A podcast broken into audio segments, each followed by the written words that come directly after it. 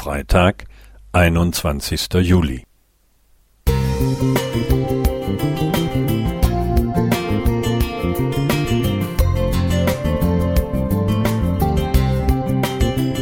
Ein kleiner Lichtblick für den Tag.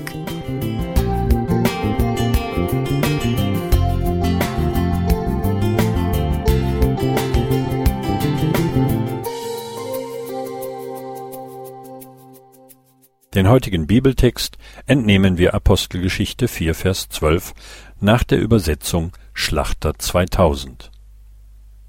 Und es ist in keinem anderen das Heil, denn es ist kein anderer Name unter dem Himmel den Menschen gegeben, in dem wir gerettet werden sollen.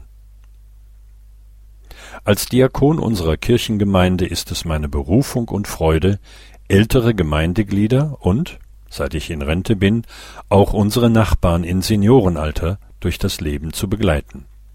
So erledige ich Einkäufe, begleite sie zu Ärzten und in Krankenhäuser.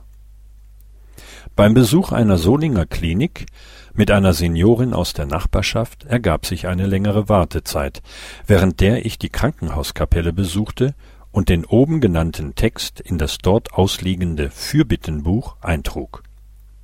Er ist einer meiner Lieblingstexte aus der Apostelgeschichte, von der ich einmal in einer Predigt erfuhr, dass sie das einzige Buch der Bibel sei, das du und ich mit zu Ende schreiben dürfen. Nun war ich ungefähr drei Wochen später an der gleichen Stelle und musste erstaunt und schockiert zur Kenntnis nehmen, dass die Seite mit meinem Eintrag komplett herausgerissen war. War mein Eintrag auf Ablehnung gestoßen oder hatte er einem Mitmenschen so gut gefallen, dass er ihn auf Papier mit nach Hause nehmen wollte? Die Antwort weiß nur Gott, der Herr, der in jedes Menschenherz schaut und alle Beweggründe kennt und registriert. Weil sie von Jesus erzählt und jemanden geheilt hatten, wurden Petrus und Johannes gefangen genommen und am nächsten Morgen vor den Hohen Rat der Juden verhört. Mit den Worten aus Apostelgeschichte 4 gab Petrus nun ein glaubwürdiges und offenes Bekenntnis ab, basierend auf seiner eigenen Erfahrung als Augenzeuge. Dabei wusste auch er nicht, wie seine Worte aufgenommen werden würden.